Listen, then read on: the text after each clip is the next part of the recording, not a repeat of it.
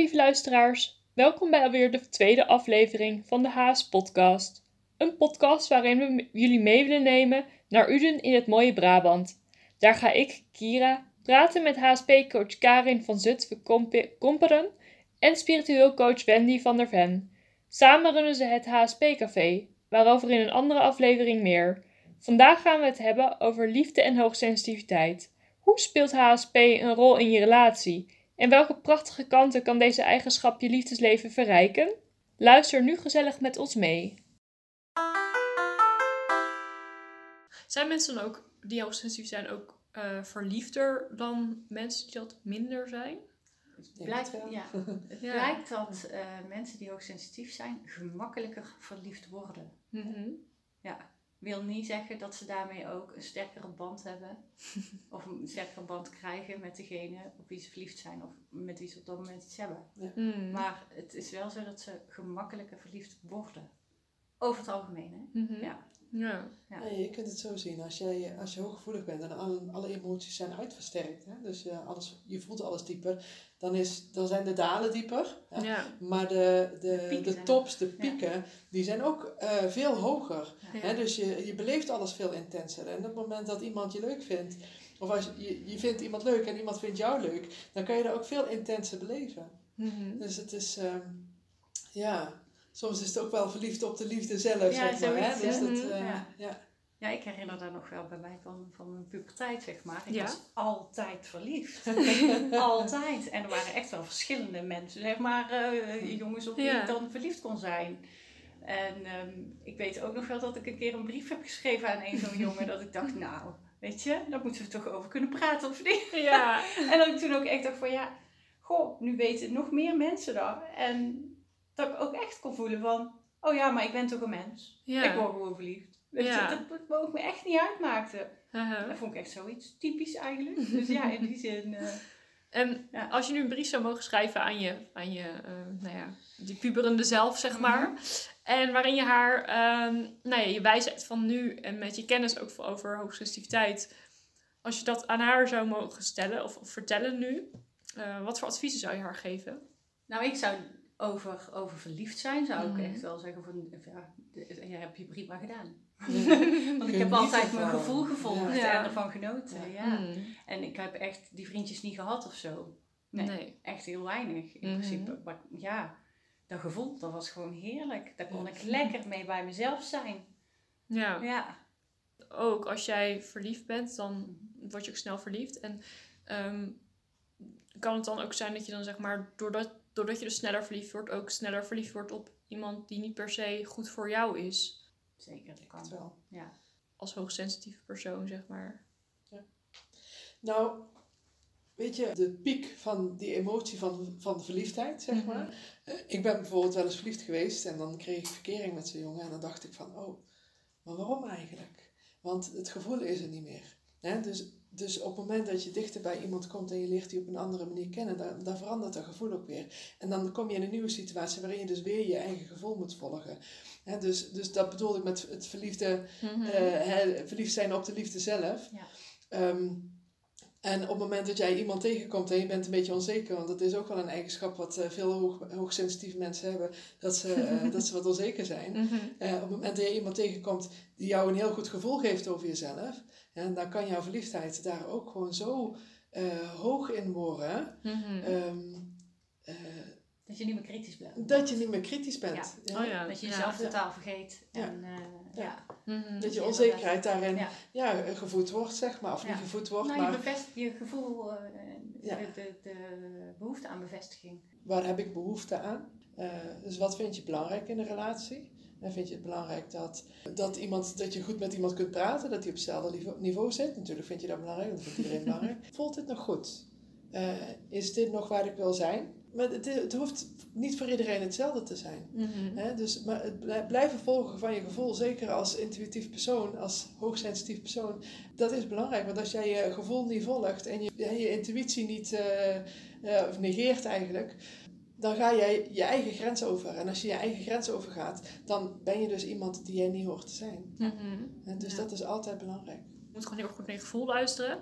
En wat als je nou niet weet wat je gevoel is? Dat is heel waar word je blij waar van? word je blij van? Ja. zou Als je jij in een relatie zit en er gebeuren van de tien dingen gebeuren er vijf waar je niet blij van wordt, Mhm. ja, dan moet je daarin gaan onderzoeken waarom je er niet blij van wordt. Ja. En of je dat kunt accepteren of dat je het anders wil. Mhm. Wat je gevoel erin zegt. Je gevoel, Waarmee je rekening moet houden, eh, die een tussen aanhalingstekens gewoon persoon minder of niet nodig heeft. En dan kom je denk ik toch weer terug op het, het blijven volgen van je gevoel. Want je gevoel van vandaag hoeft niet je gevoel van morgen te zijn. Dus wat vandaag goed voor je is, dat kan morgen of volgende week anders zijn. Hè, dus blijf elke keer Dus je houdt van iemand, maar daarin hou je van jezelf. En kun je dat? Eh, zijn er dingen waar je bij jezelf niet van houdt in de situatie waarin je zit? Mhm. Dus eh, heb je een geweldige relatie, heeft iemand 100% respect voor jou eh, en durft hij dan ook nog zichzelf te blijven? En kun jij helemaal jezelf zijn en voel je je veilig en kun je alles zeggen wat je wil? Mhm. Of krijg je weerstand? En hoe dan? Dat gebeurt in principe natuurlijk in elke relatie. En eh, zeker in het begin van de verliefdheid. ja, want een relatie heeft natuurlijk verschillende fases. Ja, zeker. Ja, dan begin je ja. je verliefdheid en die honeymoon fase noemen ze dat dan. Hè? En eh, ja, daarin is alles leuk en heb je 100% respect voor elkaar. En dan is eh, een, een, een moeilijkheidje is niet zo erg. Die roze wolk Mhm. is echt fantastisch. En dan gebeurt er altijd wel ergens iets Ja. waardoor even die roze wolk uitvliegt of zoiets dergelijks. Of, of, of je wordt een keer boos. Of, en dan heb je, oh jee, een emotie. Mag die er wel zijn? Hè, dus dat zijn al die dingetjes die je dan tegenkomt van jezelf. Eigenlijk vergroot je heel erg. Ja, die ander is echt een spiegel. Hmm. Dus Ja, zou je dat zo zien, zeg maar, dat een, een partner, zeg maar, dat je eigenlijk altijd iemand kiest die jou spiegelt en dat je daarmee samen groeit of zo? ik denk dat iedereen een spiegel is voor je. Ja. Oh, ja. Want je kunt jezelf alleen maar kennen Mhm. doordat je een relatie hebt, in relatie bent met de ander. Of dat dat nou een liefdesrelatie is, of, of, of een gesprek met de buurvrouw, of ehm, hè, dat Mhm. maakt allemaal niet uit. Ja, dus dat, dat, dat, is, dat is gewoon zo. stuurt je altijd de goede kant op. Mhm. Maar om het te durven volgen en om het te- goed te kunnen volgen, ja, dat vraagt wel wat. Want het vraagt ook een stukje zelfkennis en een stukje Ja. zelfacceptatie en een stukje zelfliefde. Ja, vooral die zelfliefde, denk ik Ja. ook. Tenminste, want daar we hadden we natuurlijk ook eerder een gesprek, maar ehm, die zelfliefde, dat was eigenlijk een beetje de kern hè, van Zeker. waar we op uitkwamen Ja. uiteindelijk. Kijk, jouw liefde is altijd in eerste instantie voor jezelf. Dus hou jij van jezelf in de situatie waarin jij bent. Of de ander eh, heeft jou op dat moment even niet gehoord of heeft even geen tijd. Je hebt eh, over je, door je hele leven heb je ervaringen waar je mee omgaat. Opgeslagen in jouw hele leven, zeg maar, die komen dan naar boven. En eh, op sommige gebieden heb je misschien een, ehm, ja, een, een manier van verwerken bedacht. Of een manier van mee omgaan. Iets, ding waar je onzeker van wordt. Waar je misschien niet eens meer van weet dat je dat ooit hebt gedaan. Mhm. En dan komt er een, een emotie bij. En dan denk ik, hé, Mm. wat is dat nou? Ik schiet hier uit mijn slop over iets. Ja. Of, eh, of ik word heel erg verdrietig van, van wat ik nou meemaak. En wat Mhm. is dat dan? Ja, En dat moet Ja. je dan gaan onderzoeken waarschijnlijk. nou, het lijkt me slim om dat te Eh, onderzoeken. ja. Ja, want als je, als je inderdaad elkaar verwijten gaat maken over dingen waar je eigenlijk helemaal niet. hè? Ja, dan, dat is slim om dat Ja. te doen. Het, een relatie vind ik wel altijd, ik weet niet hoe jij dat ziet, maar relatie vind ik wel altijd een, eh, een soort van onderzoek ook. eh, Hmm. Van goh, wie ben ik, wie ben jij, wie, wie zijn wij?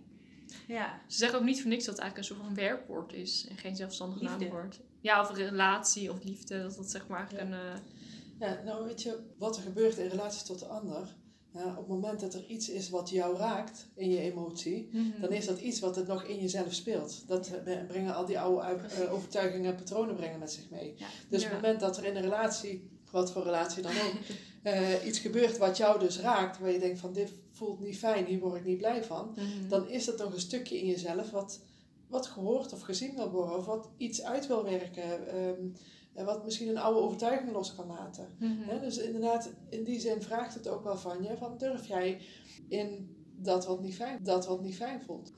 Eh, en misschien op het moment dat je diep naar binnen kijkt en je weet jouw aandeel, dan kun je ook keuzes maken omtrent die relatie. Mhm. Dus, want je hoeft niet per se bij iemand altijd te blijven. Want als het niet meer goed, goed voelt, en het gaat echt een stukje aan jouw gevoel bij, of je hebt het gevoel dat het niet meer past, en je hebt alles in jezelf onderzocht waar dat, eh, waar dat vandaan komt, en met de ander overlegd, dan is het misschien af en toe echt wel beter om je eigen weg te gaan. Ja. Want je leeft niet voor de ander, je leeft altijd voor jezelf. Dan komt toch echt terug bij die zelfliefde dan. Altijd. Ja, Als je niet van Ja. jezelf houdt, Ja. dan kun je ook nooit 100% onvoorwaardelijk van de ander houden. Mhm.